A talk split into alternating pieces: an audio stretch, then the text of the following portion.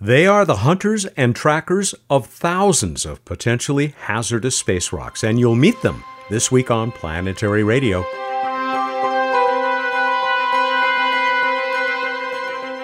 Welcome. I'm Matt Kaplan of the Planetary Society with more of the human adventure across our solar system and beyond. There's something about the University of Arizona and asteroids. I suppose it's no accident. The great institution in Tucson is headquarters for several of our planet's most productive or promising projects designed to meet the challenge presented by near Earth objects. I met the leaders of Spacewatch and the Catalina Sky Survey when I visited the campus in September. You'll hear my conversations with these defenders of Earth in minutes. Then we'll head out across the solar system with Bruce Betts and What's Up, giving you another chance to win the coveted rubber asteroid. That's no comet, or if it is, it was created by us when the double asteroid redirection test spacecraft slammed into asteroid and moonlet Dimorphos. You should see the striking image captured by the Hubble Space Telescope. You'll find it at the top of the October 14 edition of the Downlink, the Planetary Society's free weekly newsletter. Okay, that long trail of debris does not mean we've made a comet but it does tell us that we little humans now have the power to avoid the fate of the dinosaurs, which is a pretty good reason to light up the sky. Another great image of a subject much, much further away has been snapped by the JWST. It's a young star surrounded by a dense disk of gas and dust, a disk that is very likely to have baby worlds forming within it, much as scientists believe our own solar system was formed four and a half billion years ago. It's like looking at our own genesis. There's so much more waiting for you at planetary.org/downlink. Here's a fun opportunity you might want to look into if you're hearing me in time. The Planetary Science Institute's CosmoQuest team, led by my friend Pamela Gay, is back with CosmoQuest a Con. The theme for this year's online gathering is Rockin' with Robots and Rockets. It runs Friday through Sunday, October 21 to 23. I'll be on a great science journalism panel Saturday at 2 p.m. 1800 UTC. You can learn more and get tickets at cosmoquest.org. Melissa Brucker is the University of Arizona research scientist who heads Spacewatch, the first of the two survey projects we'll learn about today. I was already in Tucson to host the NIAC Symposium webcast that you may have heard excerpts of in last week's show. It was a warm walk across the campus to the headquarters of the Lunar and Planetary Lab, where I met Melissa in the Spacewatch offices. Melissa, welcome to Planetary Radio. Thanks for joining us. Thank you so much for coming to visit.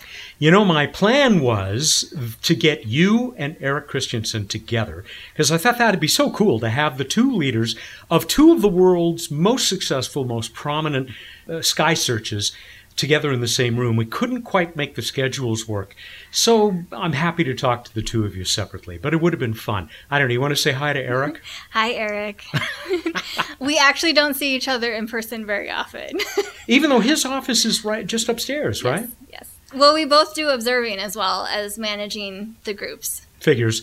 So we are, of course, at the University of Arizona, which is not where either of you do your observing. You use those telescopes on that famous site known as Kitt Peak, which is still recovering from what was very close to a real observation ending disaster. How are you recovering from that fire? We were allowed to return to the summit in August and start cleaning up all of the dust and ash that had blown into all of the observatories. And then we tested our equipment so we were able to start observing with our two main telescopes. Uh, we have a 1.8 meter or 72 inch, um, that is the Lunar and Planetary Lab telescope built by Spacewatch. And we also use um, Steward Observatory's 0.9 meter or 36 inch telescope we tested all of our equipment there and made sure that we could open and close the domes and move the telescopes around and, and check that our instruments were still working.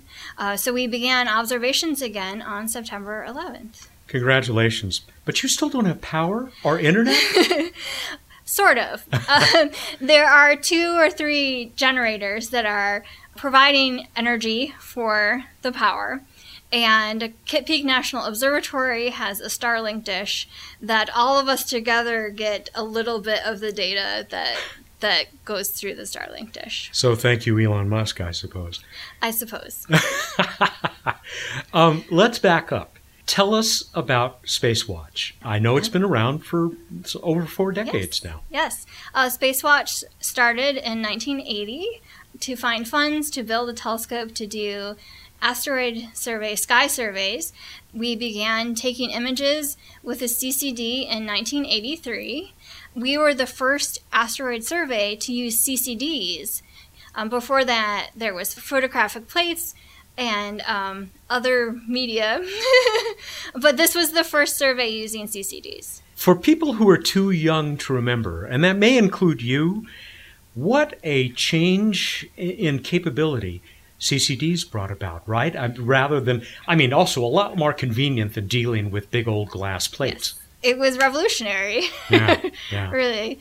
So we began as a survey. We are not currently acting as a discovery survey right now. We do astrometric follow up. So we look at objects that have just been discovered to get more measures, measurements of them so that once we found them, they don't get lost. And I'm going to follow up on your follow up work in a moment. But you're still making some discoveries, yes. right? I saw a graph that showed a steadily rising line of newly discovered objects. Definitely, yes. How do you quantify? How do you talk about the amount of work that's done overall? Because there are some specific types of follow ups, which I also want to get into because they're pretty exciting.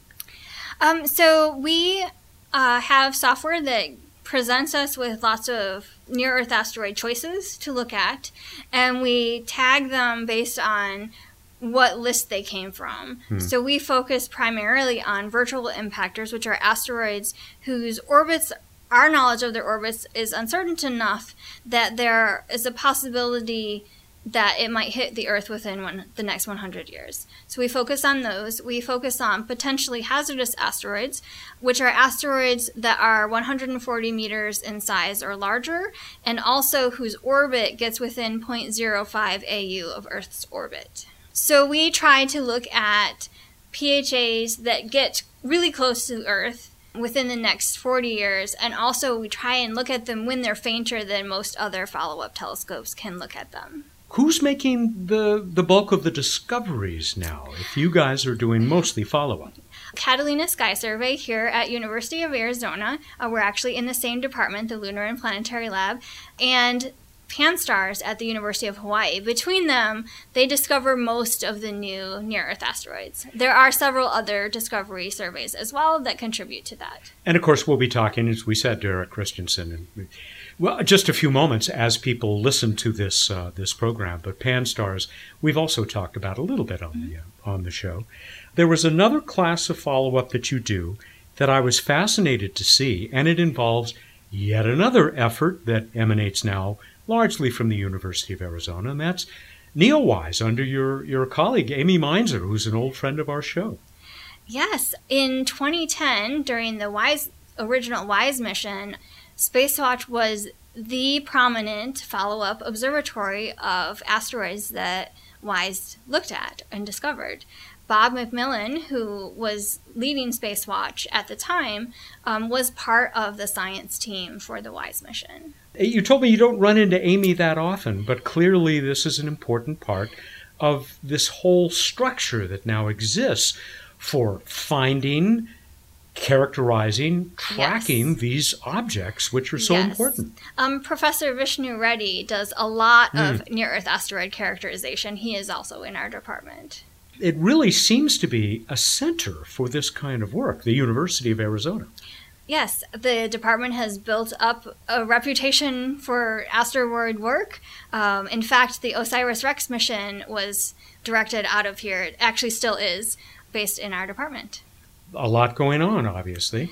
There is one more major thing that, as we speak, is only about a week away.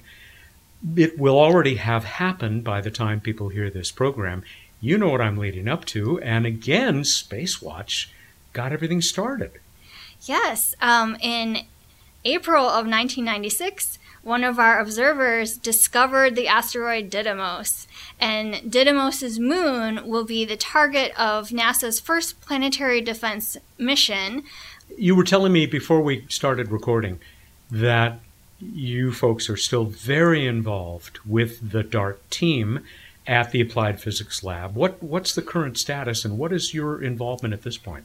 Spacewatch's involvement is that we plan on taking light curve data of the Didymos system after the impact. So it will be visible from this latitude beginning in mid October and will probably start in November once its rate across the sky slows down a bit. Uh-huh. Um, and we could observe it from November until March um, when it will be too faint to get extremely accurate data from it. What will be the goal of those observations? Will it be primarily to see if DART managed to nudge it a little bit?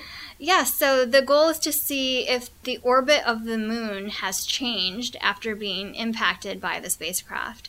And how it changes depends also on what is the strength of the moon. When the spacecraft hits it, it will deform the moon, but also it will change the orbit. So it depends on the angle of impact and the strength of the object. Um, but over time, the orbit of the moon should change, and that will change the pattern that we'll see of the change in brightness and darkness of the moon and the asteroid together as they individually rotate and as the moon orbits around the larger asteroid. What do we know about the nature of Dimorphos right now? I mean, I've heard people, I think, jokingly say, what if it's just a big rubble pile and DART will just zoom right through it? It's a little more massive, probably, than that, right? It's about 500 feet across. I think that people think that it is a rubble pile. Um, I haven't done any studies of that, but we'll, we'll see. I imagine there must really be quite a bit of excitement around here, knowing that this object that, that you folks discovered – that Spacewatch discovered is now the subject of this very important test. Definitely. And we're very excited to be able to look at Didymos and Dimorphos. It's really exciting. We can't wait. Yeah. Um, you know, we've been working in planetary defense uh, for the Planetary Defense Coordination Office from before it was named that. And so to be part of the very first planetary defense physical physical test of hitting an asteroid is is really exciting. I'll say, as is NEO Surveyor. You know what, yes. what Amy is yes. doing uh, up the hall here, I guess.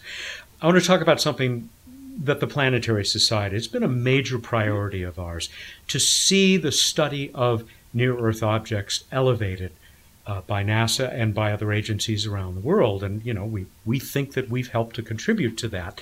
And now, of course, it is centered in this group, the PDCO, Planetary Defense Coordination Office headed by Lindley Johnson, who's been our guest many times.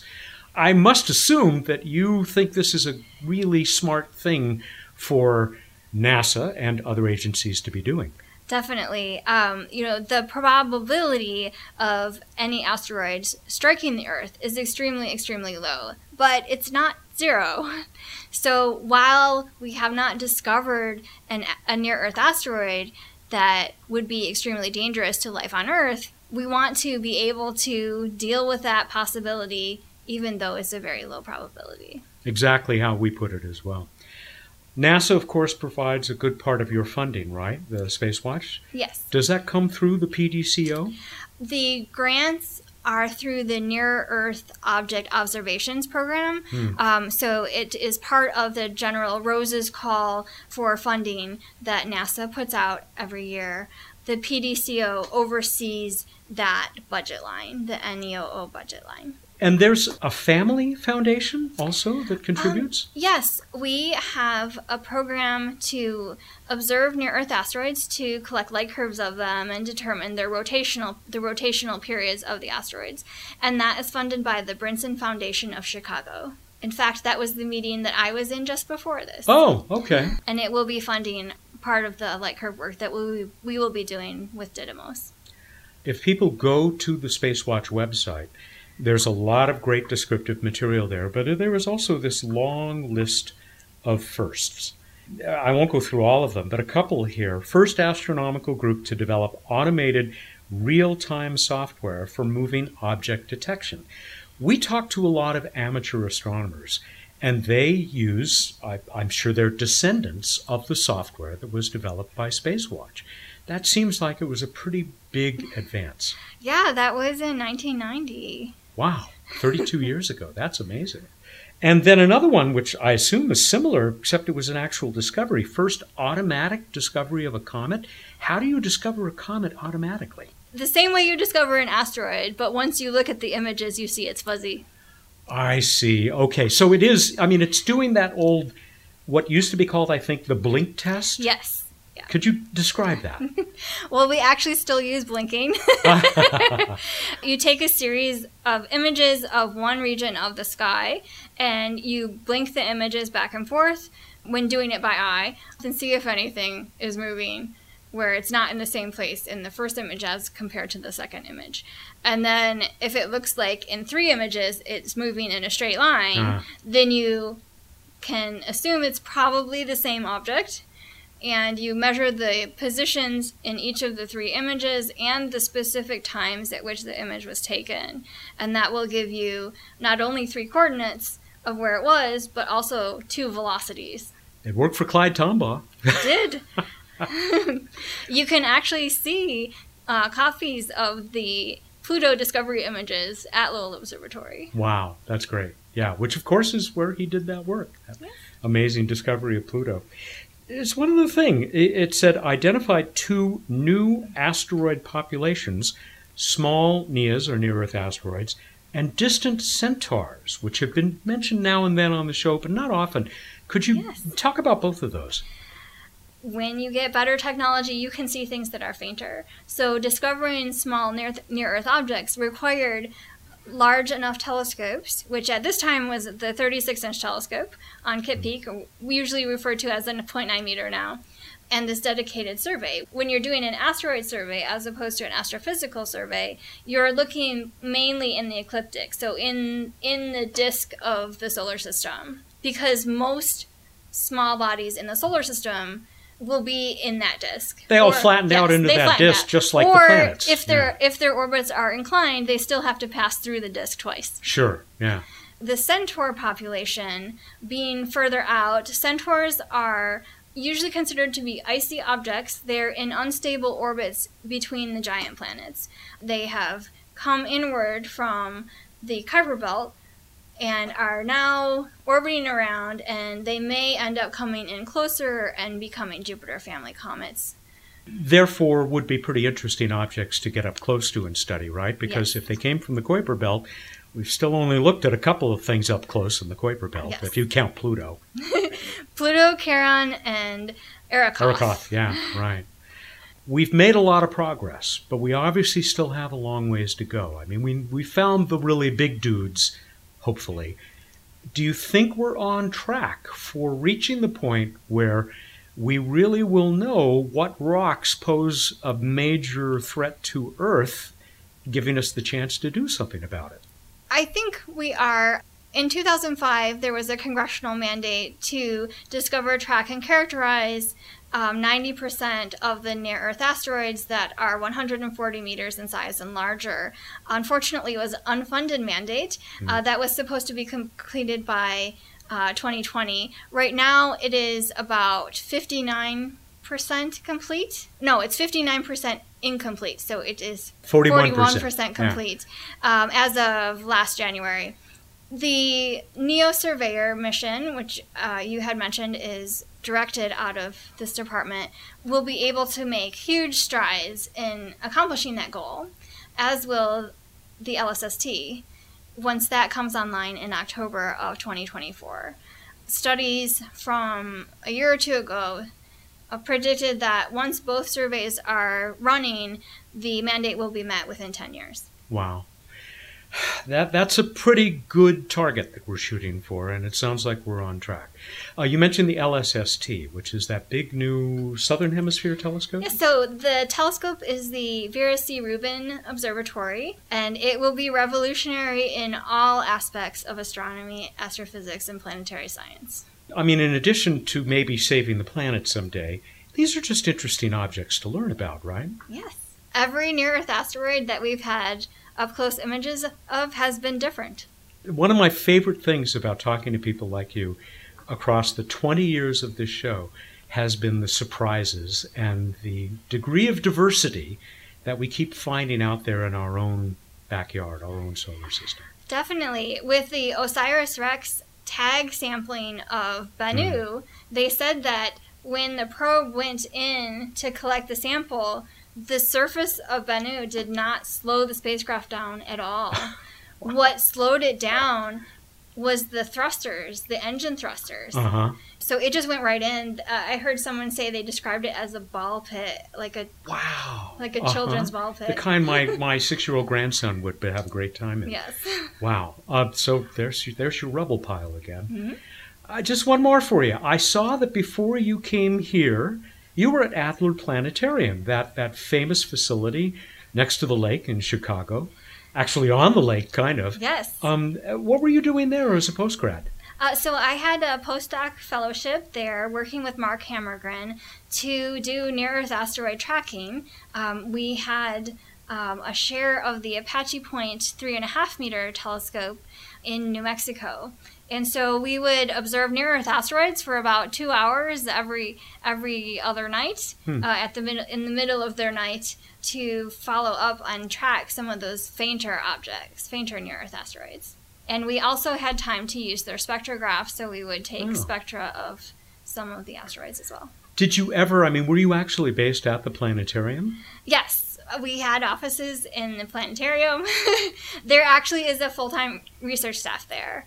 And so I was part of that research staff. I've talked to some of those folks in the past. Did you have any interaction with the public as they the hundreds of thousands of people who come through there? Oh yes, all of the astronomers there spend time um, on the floor of the of the uh, planetarium speaking with visitors, and they have a special visualization room that we can talk with people in and also just on the floor talking with people. After the New Horizons flyby of Pluto, I actually spent hmm. um, two or three full days up there talking with the public since my dissertation was on Kuiper Belt objects. Oh, okay. I didn't know that. It sounds like you enjoy that interaction. It wasn't just a distraction from uh, your observations. No, it was. It's always great interacting with the public and sharing the things that we're excited about. I will note that the building we're in right now, the Kuiper Space Sciences Building, headquarters for Lunar and Planetary Lab, is right next to a planetarium here in Tucson. Kind of fun that you are still working, if not at, and right next to another yes, planetarium. Yes. Melissa, thank you very much. Um, what's ahead for Spacewatch other than getting power back on from the grid and uh, getting off of your your uh, Musk provided satellite? Yes, dish? we're eagerly awaiting um, full internet so that we can actually transmit image image data. I bet. So uh, we are working on coming up with a plan to uh, interact with the LSST data because it will be orders of magnitude more discoveries of asteroids. The community will will still need asteroid follow up like what we are doing now, but mm-hmm. it will have a different face in the future. A flood of data just yes. ahead. Yes. Very exciting stuff. Thank you for welcoming us to your office. We'll we'll talk with Eric Christensen next about the Catalina Sky Survey, your neighbor here, and I'll I'll make sure that uh, he knows you said hello. that sounds great. University of Arizona astronomer Melissa Brucker is principal investigator for Spacewatch. As promised, we'll meet her colleague Eric Christensen in a minute. Hello, I'm George Takei, and as you know, I'm very proud of my association with Star Trek. Star Trek was a show that looked to the future with optimism, boldly going where no one had gone before. I want you to know about a very special organization called the Planetary Society. They are working to make the future that Star Trek represents a reality.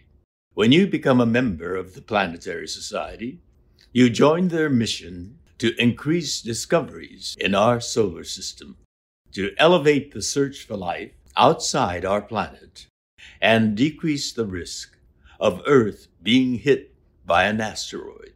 Co founded by Carl Sagan and led today by CEO Bill Nye, the Planetary Society exists for those who believe in space exploration to take action together. So join the Planetary Society and boldly go together to build our future. 25 or so comets are likely to forever bear the name of our next guest. In addition to discovering those comets and working for five years at an observatory in Chile, Eric Christensen now directs the fantastically successful Catalina Sky Survey as principal investigator.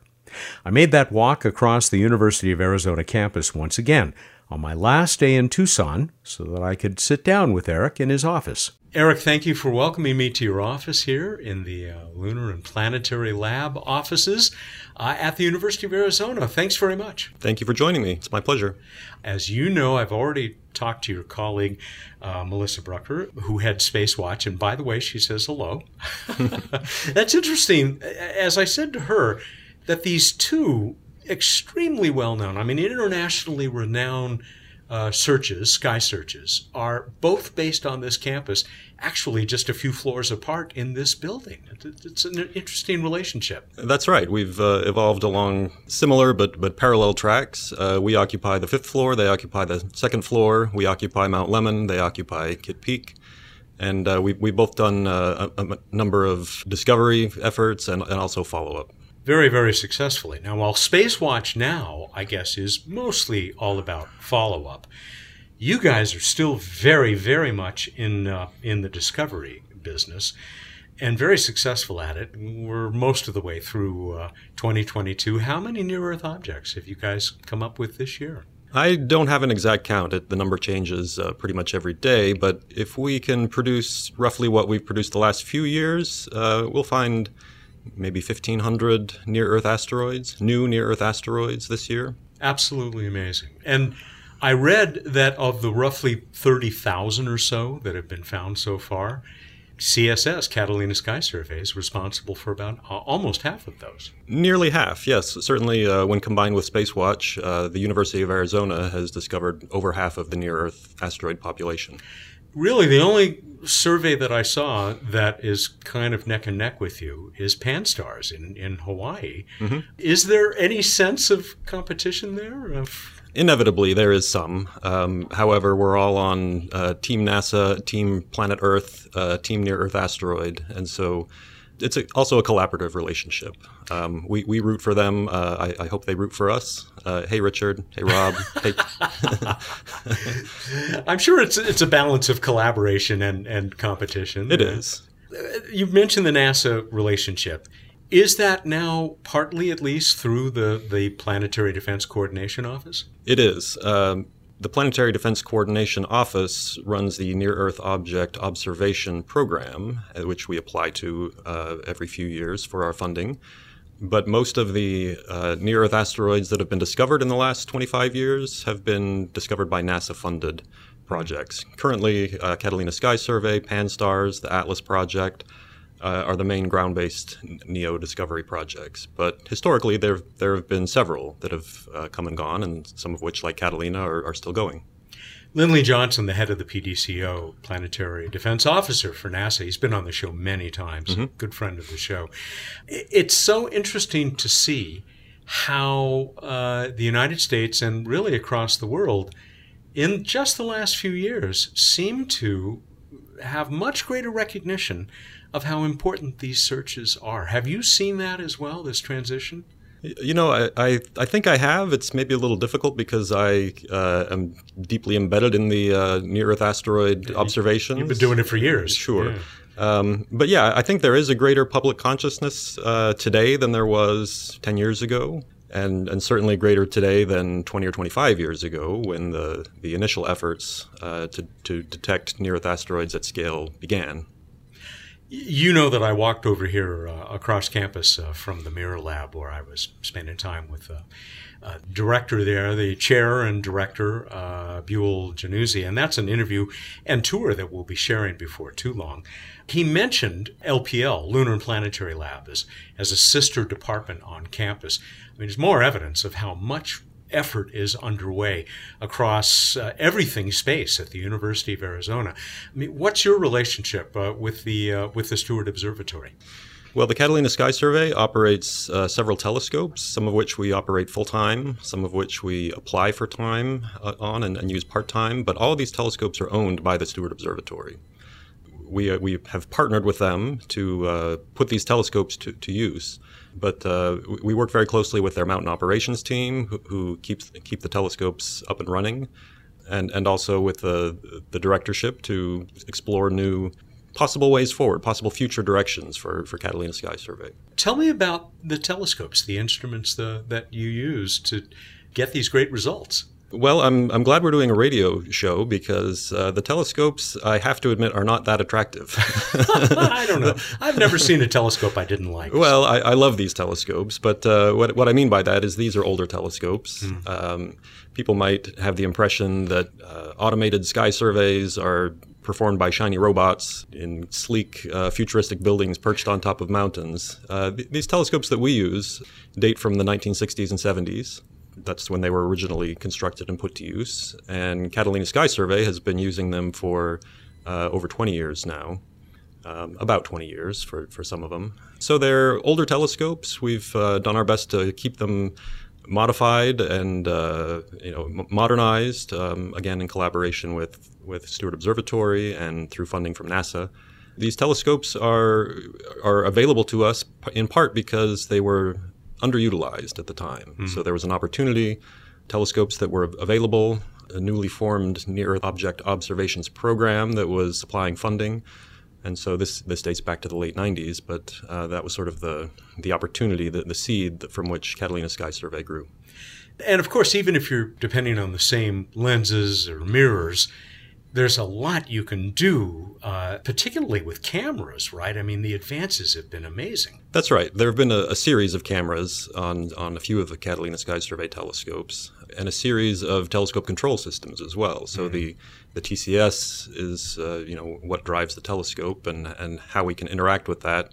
TCS? Uh, telescope control system, sort Great. of a generic term for a system of electronics and software that will control a telescope but yes, we've we've been able to upgrade the the sensors for the survey telescopes uh, a few years ago, and with that, we've uh, widened our, our field of view on each of the survey telescopes. So that allows us to cover more sky. More sky coverage equals more NEO discoveries.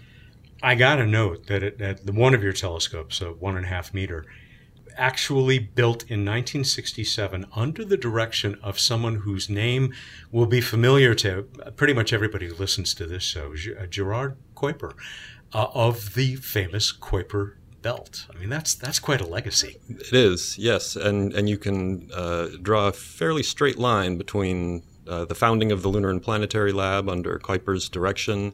Kuiper was a, a mentor of, of the founder of Catalina Sky Survey, Steve Larson. Mm. Uh, they worked very closely for a number of years. So, so yes, we are we're still using the tools that were built for the decades uh, when when lunar exploration was was in its heyday. We're we're happy to be able to continue to put these telescopes to good use. What are the other secrets of your success? I, I hate to call them secrets. I mean, it's not just great, even if they're somewhat old telescopes and terrific sensors uh, at one end of it. It, it. There's other stuff that's happened. I mean, you talked about the fact that these searches now are largely automated. Sure, there's a, a number of uh, secrets which I will divulge here. uh, one of them is is simply having full time access to these telescopes. Mm. So the fact that we can use these telescopes in a way that we see fit, we, we can optimize their operation for the task of near Earth asteroid survey. So full-time access to these these telescopes is one. I did mention that uh, these telescopes are highly automated. However, uh, another secret to our success is that we have expert observers uh, mm-hmm. running these telescopes in real time at the telescopes. So they're staying up all night. They're executing the plans. They are monitoring the systems. You know, making sure that everything is in good focus and you know watching for weather. Uh, but one of the main roles for our astronomers is that they will validate, that they will view uh, shortly after the data are taken and processed, they will view these near Earth asteroid candidates. And, and the fact that we can, within a few minutes, put together a sequence of images uh, to, to display to the, the observers, they can very quickly determine whether something is real or not. Since we can do that, we, we can really dig deep into the noise of, of our systems. So we could further automate things and, and remove that human validation step, but it would come at a cost of, of sensitivity to real objects. So humans and machines, sounds like. Humans and machines, yeah. yes. Are your observers at the telescopes or are they working remotely or is it a combination? It's a combination. Uh, our survey telescopes are usually operated on site. Hmm. So somebody is in a climate controlled room in the dome itself or adjacent to the dome. Uh, we operate a follow up telescope that does not have a control room, so that is always operated remotely, um, usually from Tucson here at the University of Arizona. During the pandemic, um, we set things up so people could operate from home. Generally, you know, we have one or two people on Mount Lemmon uh, every clear night, or most every clear night of the year. Have you largely developed the software behind uh, the, these automatic uh, automated searches uh, here as part of the CSS? A lot of this software has been developed in house, and that's another uh, sort of key to our success. We, mm-hmm. we can we can identify areas in the software that can can be improved, and work to fix those. If you make a one percent improvement in a piece of software, and then you do that a few times a year over a few decades, you're really sort of sharpening your your instruments for for finding near Earth asteroids. We also use freely available software. I mean, we we don't build what is already uh, out there for use. So mm-hmm. we use uh, open source, you know, common open source packages that uh, are in, in, wide use by astronomy. The detection software, of course, is is homegrown and, and very very highly attuned to our specific telescopes and sensors and observing cadence. Are there any standout discoveries that you'd want to call attention to? I mean, I'm, I'm sure we could go for an hour just going through some of the things that uh, the CSS is, has found uh, across the solar system. But I have one in mind in particular, actually, something that happened in, in 2008 uh, that you're Richard Kowalski uh, discovered. I bet you know the one I'm talking about. That's right. Yeah, most uh, asteroid names just sound like license plates. They're a bunch of numbers and letters, but this is uh, 2008 TC3 that you're yeah, referring to. Yeah, that's it. And uh, that was the the first asteroid that was detected prior to Earth impact. Hmm. So Richard Kowalski was at the telescope, uh, operating the survey as as he he often did, along with other uh, observers. But on this night, he detected something that was later shown to uh, be on a very near-term impact uh, course with, with the Earth. It was a surprise. It was a surprise to all of us. I mean, mm. we, we had been uh, searching the skies for you know the better part of a decade, looking for near-Earth asteroids, but I don't think we really thought that we would actually find something immediately before it hit. The common wisdom at the time, and, and really to this day is that we need to find large objects well in advance of any possible close approaches or, or impacts. Our mandate is to find objects that are 140 meters and larger. But in order to do that, we have to cast a pretty wide net for things that are moving. And that net can, can sweep up uh, 140 meter objects, but also three or four meter objects, which is about the size of 2008 TC3. And I remember those photos of people in the desert in Sudan actually finding fragments. I mean, if I was uh, Richard Kowalski, I'd be I'd be pretty proud of this discovery. Yes, uh, and deservedly so. I mean, it was yeah. it was a, a, nice confluence of you know this sort of human uh, automation interaction where we had a highly automated system and an expert observer at the telescope able to identify, you know, correctly identify near Earth asteroid candidates, and and even get follow up observations. So. Mm going back to your earlier question about what are, what are the sec- secrets of this of the CSS success, real time validation and reporting, and the ability to schedule follow up observations even the same night makes it a lot easier to keep those those objects or to to, to make sure that those objects are reobserved and and their orbits determined and published.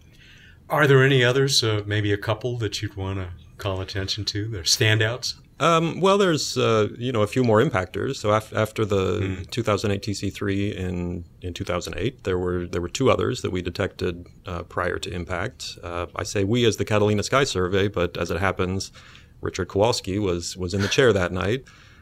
I'm not sure what the what, what his magic secret is, but um, we, we hope that we, we hope to find more. We've also detected a few uh, so-called mini moons. Uh, again, very small near-Earth asteroids, very close to the Earth, that mm-hmm. were temporarily captured by the Earth's gravity, and and maybe did a few erratic loops around the Earth before before leaving the the Earth-Moon system. that was another surprise, I guess, something that we were not specifically looking for, but again, we had a, a system that was attuned to finding fast moving objects near the Earth. And there are some descriptions of some of these as well, as well as pretty much everything else that we're talking about on the Catalina Sky Survey website, which we will link to from this week's show at uh, planetary.org slash radio, including these little temporary uh, moons of Earth. That just a fascinating find. Remind us, we've talked about this on the show before. Once a discovery is made, confirmed by one of your human observers, what's the process? What what happens then to with that data, that uh, that discovery? Well, when we detect near Earth asteroids, we distill that uh, data into what's called astrometry, which is just a text listing of position and time in the sky and encodes the, the observatory from, from where we're observing, so the, the place on planet Earth. And those are sort of the building blocks of orbits. And we send those, those building blocks to the Minor Planet Center. And the Minor Planet Center is charged with consolidating all these observations, you know, identifying which observations belong to which object, identifying if there are new objects that need need to be published, and then publishing those, you know, not only the astrometry but the the orbits as well. So they are the the clearinghouse of all near Earth object observations as well as all minor planet observations in, in the in, in the solar system. And then that database that the MPC maintains that's looked at by astronomers all over the world, right? Including amateur astronomers who uh, we have talked about many times on this show. You, you may know the Planetary Society has a, a grant program, our, our, Shoemaker Neo grant program, that actually uh, helps these amateurs improve their systems. Uh, but most of them now doing follow up. I mean, lots of them following up on discoveries made by the CSS. That's right. Amateurs play a, very important role. Um, occasionally in discovery, there's you know there's still room for for amateurs to make uh, new discoveries of near Earth asteroids, but also particularly in follow up. So, sky surveys like Catalina, like Pan-STARRS, like Atlas, uh, we would love to just survey the sky all night and not have to break our cadences and steer our survey telescopes toward uh, single objects. Where mm-hmm. Uh, that's not the best use of these survey telescopes that's why dedicated follow-up stations, um, NASA funds many of them. We operate one telescope that is dedicated to, to follow-up.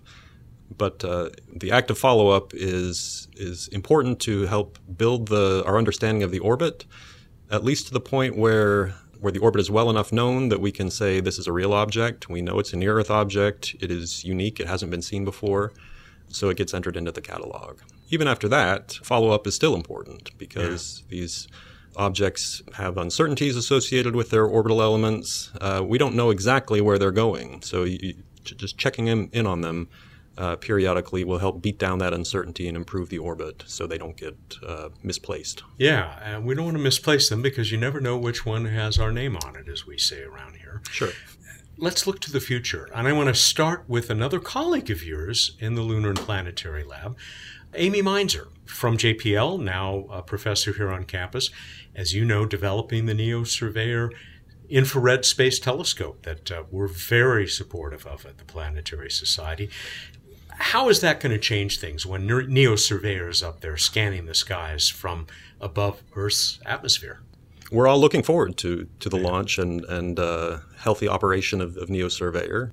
NEO Surveyor is, is going to be a, a very powerful survey instrument. It, it has the advantage of uh, working above the, the Earth's atmosphere working in infrared light where asteroids are relatively brighter, being able to operate day and night. There are no day night cycles at uh, L1. Yeah. However, uh, ground based NEO surveys, optical NEO surveys, and space based IR surveys, we expect they'll work in very complementary ways. Mm. So, ground based optical surveys look outward from the Earth into the night sky and a, and a little bit toward the twilight sky as well.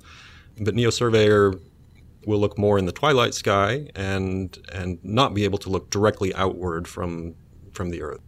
There's likely to be differences in, in the kinds of objects that NeoSurvey will be sensitive to. NEO Surveyor is designed to essentially fulfill the original mandate to find 140 meter near Earth asteroids or potentially hazardous asteroids. And we expect that it, uh, it will be able to do that very efficiently and, and, much more quickly than, than we could from the ground. But uh, things like 2008 TC3 those are likely to be the purview of ground based surveys. I think there's a future for, for ground based follow up, ground based survey, uh, space based survey, space based follow up. Let's throw that in there too. Yeah. Um, yeah. But uh, yeah, there's there's there's plenty of work to be done for everybody. Lots more rocks out there to discover. That's right. And we should mention L1, of course, Lagrange point one, one of those relatively stable spots out there in space where uh, a, a, spacecraft like NEO Surveyor can just kind of sit and not have to do a lot of work to stay in that one spot. What else is ahead? What's the future in the future for the Catalina Sky Survey? It's always the the perennial question for me. I mean, we expect that we'll be uh, continuing to survey and and discover new asteroids for as long as uh, NASA is interested in funding us in the last few years, and you know, looking toward the future, we've shifted uh, some of our focus and our attention toward the problem of follow-up. Hmm. And we've, you know, we've built some tools to help us do that, and and the community. We have a tool called NeoFixer now, which is available to the public, and this is a way for anybody with a telescope to get a customized list of objects that they can observe and that need observations. Huh. There's a, there's a lot of near Earth objects that are observable, and many of them don't need to be observed. They're numbered, they're well known, they've been observed for decades. So this NeoFixer is a way for us to uh, schedule our own follow-up telescopes and hopefully help coordinate the, the global follow-up effort as well. That's very cool, and that's exactly where I was hoping to go next because of the outreach abilities or uh, activities of the CSS and also the citizen science angle uh, of what you do. Say something about the Catalina Sky Survey Orbit View which which I had some fun playing with a couple of days ago. Uh, yeah, the CSS Orbit View is is linked on our website. It was developed by one of our our astronomers, David Rankin, and it's a way of uh, visualizing the orbit of, of an asteroid, a near Earth asteroid, in the context of the solar system. So you can pan and zoom and, and reorient the view. You can center the, the your view on the sun or the Earth or, or the asteroid and uh, run it backward and forward in time so you can visualize uh, close approaches. It's one of those tools that uh, we find useful and, and we have made it available to the public and uh, hope that other people like you might find them. Yeah, it's pretty fun. It's a lot of fun. I, I encourage people to take a look at this little interactive tool. You told me that you've got another citizen science project, I get maybe still in the works, something that will happen through uh, Zooniverse? That's right. Uh, another of our astronomer slash engineers, Carson Fuls, is working on a, a, citizen science effort that will essentially ask the public for help identifying moving objects, much as we do at the telescope uh, on a nightly basis. Um, this platform will enable us to put more of our data in front of the public in a way that's hopefully easy to understand and, and easy to, to interact with and mm. uh, not only give people the flavor of what it's like to actually work at a project like Catalina Sky Survey, you know, uh, at least one aspect of it, but but also to make meaningful contributions. We we expect that uh, we will be sending data onto the Zooniverse platform through this this uh, citizen science project that has been reprocessed. We're, we're currently reprocessing de- decades of our of our older data, hmm. and every night we, we, we scan through most of the data, but there's there's always data there's always additional data that you know didn't quite make the cut that we know has real objects there, and so maybe th- this might be an opportunity to to have people help find new near Earth asteroids as well. There's one more thing that might be fun even for uh, other folks out there, lay people like myself or maybe people who, who own a telescope like myself, but I, I, don't call myself much of an astronomer. And it's something else I found on, on the website called Ask an Asteroid Hunter, where you can um, throw a question at you and uh, your staff. That's right. Uh, that is that is managed by yet another of our, our multitude of talented team members, uh, Greg Leonard. So uh, it, it's basically just what it says. If you have a question about uh, asteroids or a question for Catalina Sky Survey, you can go to Ask an Asteroid Hunter and type that in and uh, expect a reply. It's very cool. You're an observer. I'm just wondering do you have a telescope someplace with 20 little notches or maybe little comet silhouettes uh, inscribed on the side? Because you've got, or is it more than that now? 20, 20 comets? It's 25, I think. Wow. Yeah. Okay. Yeah. Well, the page I saw must be out of date. Okay.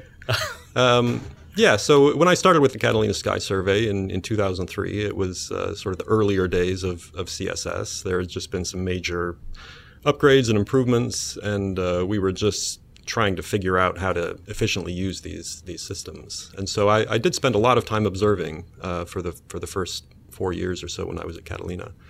And you know, one of the perks of of uh, looking at the sky night after night uh, is that sometimes you find something that nobody else has, has, has seen before.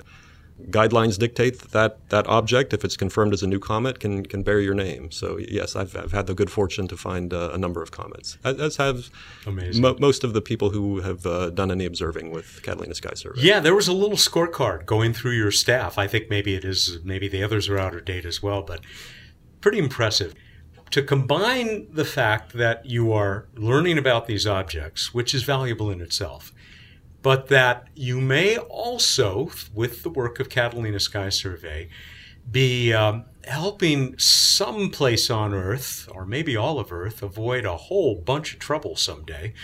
But you're also getting this opportunity to see things that no human has ever seen before. We do always have in the back of our mind our, you know, the the main reason why we're here and why we're why we're funded by NASA is to find uh, potentially hazardous near Earth asteroids. But in addition to that, it's just an interesting project. It's an interesting technical challenge. It's an interesting sociological area to, to work in. I, have been fascinated by near Earth asteroids essentially since I started working with, with Catalina Sky Survey, and I'm I'm glad to be able to uh, you know still contribute to to the effort. I'm glad that you and your your great team are uh, are doing all this work on our behalf, Eric. Uh, keep up the great work.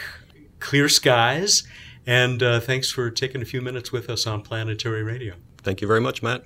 It's time for What's Up on Planetary Radio, and uh, we're going to have some fun today. Boy, we got some really fun responses, Bruce, to the uh, question that you asked a couple of weeks ago for the contest.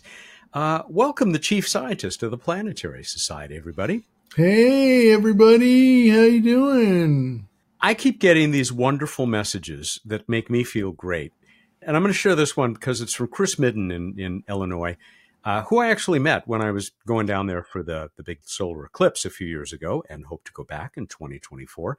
Matt, your influence of sharing the PB&J of space will never be gone. When I teach my middle school science class, I often reflect on all you have shared over the years and that excitement and passion you shared stays with me and I pass it on.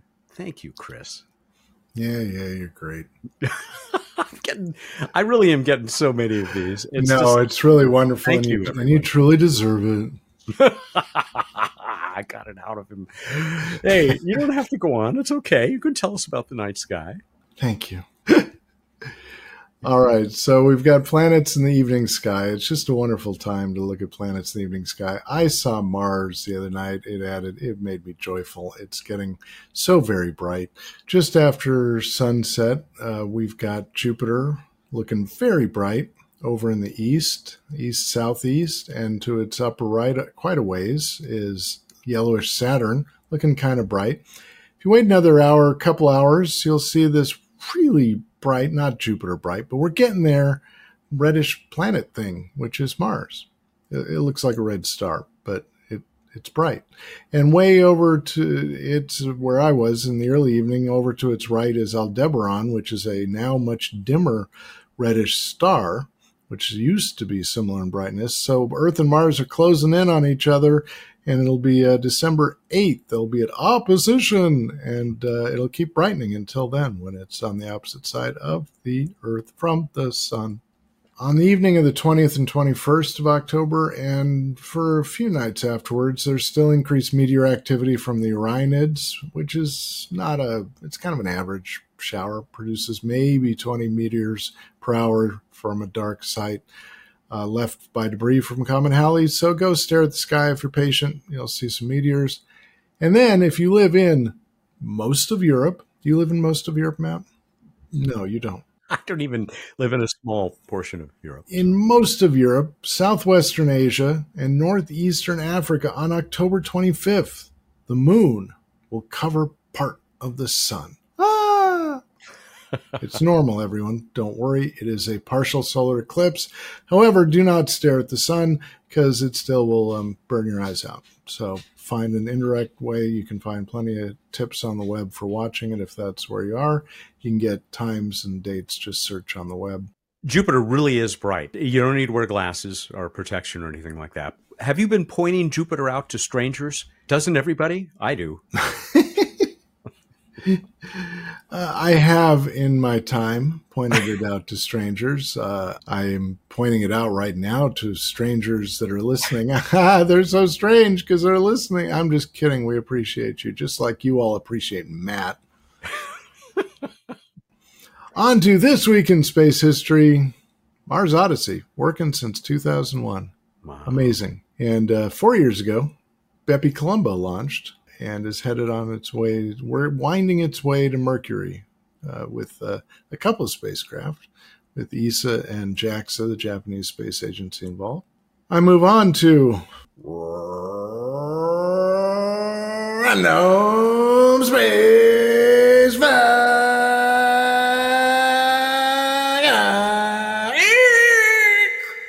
I think you made it to fifth gear there. Yeah, I was trying for eighth. So you may ask yourself, Matt, I know I've heard you ask, who was the first ESA astronaut to command the International Space Station? So there were a bunch of Americans and, and Russians. And you know who that was, Matt? I've heard the name, I forget. Who was it? He from most of Europe, but most specifically Belgium. Uh-huh. Frank Viscount de Winne. Yes, that is the name that I remember. Little nobility in space. On to the trivia contest. I asked you to name the solar system body and the category of geologic feature that are officially named after abandoned cities of antiquity. How'd we do, Matt? Just a moderate response, but some really good stuff in here. And we have a poem and a song. I'm going to start with the poem from our poet laureate, Dave Fairchild in Kansas. Apologies to anyone who may have once lived in one of these ancient cities. I, I, I, traveled to Timgad and also to Angkor. Cahokia marked off my list. To Paestum I journeyed, Caral then I hurried before they would cease to exist. These cities of ancients, abandoned on earth, our histories try to explain, and all of them named as a lengthening valleys engraved out on Mercury's plane. Ooh. Very dramatic. Yeah, I feel a, what is that? A sense of awe. Ah, yes, you should. So these are valleys, right? Otherwise in Latin, vallis on, on Mercury? Yes, that is exactly right. That is what is named after the abandoned cities, or technically towns or settlements of antiquity that you've nicely listed off, uh, most, if not all of them. Who is our winner? Lisa Werner. She's a first time winner out of Wisconsin. She said uh, Valerie's, uh, Valerie's, Valleys on Mercury. and so, uh, congratulations, Lisa. We have a terrific prize for you. It's the CD, the just released album of the Moon Symphony from Signum Classics with uh, liner notes, partially prepared by yours truly. What? And, and seriously, it, it's that marvelous performance by the London Symphony Orchestra under the baton of Marin Alsop, composed by Amanda Lee Falkenberg, who, of course, we have uh, had on the show, and uh, we covered that uh, recording session. So, uh, congratulations, Lisa. We'll put that in the mail. I think it's a signed copy of the CD, signed by Marin Alsop. I got more. Really? Cool. A bunch of people, including uh, Scott Borgs Miller in Maryland, longtime listener, mentioned that uh, Valles Cahokia, that's in Illinois, his home state of Illinois, even though he's in Maryland now. It's the Cahokia Mounds left by uh, the indigenous peoples who lived there many, many years ago. Yes, and in fact, I learned more about them and uh, dug into Google Images and the like uh, when I saw that. I, I was not familiar with the the mounds in Illinois. Pretty cool. Maybe you can see it when you go for the next eclipse. That'd be fun. I wonder if they're in southern Illinois. Yeah.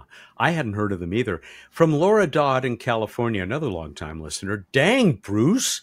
I started out thinking that the name of the solar system body you were thinking of was also named for an abandoned city. What a long search through asteroids that was. Oh, gosh. I'm sorry. Mel Powell in California, another regular funny guy. But Dr. Betts, how do we know that there are no abandoned cities on other solar system bodies? How do we really know? Huh? Huh? Let's just say I'm not at liberty to tell you. I knew it. I knew it. And finally, this from Gene Lewin in the lovely state of Washington. Down in the Vallis, the Vallis so hmm. low, we'll soon see a spacecraft, Bepi Colombo. The sun's closest planet, it is Mercury. The Vallis are named for abandoned cities. There's plenty of sunshine and bright as can be. A temperature span of 900 degrees. I'd name all the cities, but the names don't quite rhyme. But all have been empty for quite a long time. Encore, encore, bravo, bravissimo. Please take us to another contest. Put your thinking caps and research fingers on uh, ready. Although it, it is possible you will know this, in which case I salute you.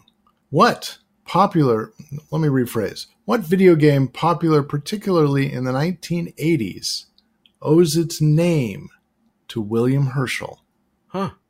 So to narrow it down, because that Herschel guy got around, popular in the 1980s and other times, but that was its heyday. Go to planetary.org slash radio contest. That is very interesting. And you have until the 26th, October 26th at 8 a.m. Pacific time to get us this one. And, you know, we have to stick with this theme after talking to two of the great discoverers of uh, asteroids, discoverers and trackers in our solar system what else but a planetary society kick asteroid rubber asteroid for uh, the one who gets this one? That's it. How very appropriate. All right everybody go out there look up in the night sky and think about a video game where the main character is matt. Thank you and good night. Ooh that's uh oh oh matt watch out. Look out look out. Apparently you you have played donkey kong. Uh that's bruce He's the chief scientist of uh, the Planetary Society who joins me, Mario, every week for What's Up. Oh, I, did, I was debating between Donkey Kong and the Princess. Planetary Radio is produced by the Planetary Society in Pasadena, California, and is made possible by its watchful members. There may be no better way for us non astronomers to defend Earth than to become part of the Planetary Society at planetary.org/join. Mark Hilverda and Rae Paoletta are our associate producers. Josh Doyle composed our theme, which is arranged and performed by Peter Schlosser.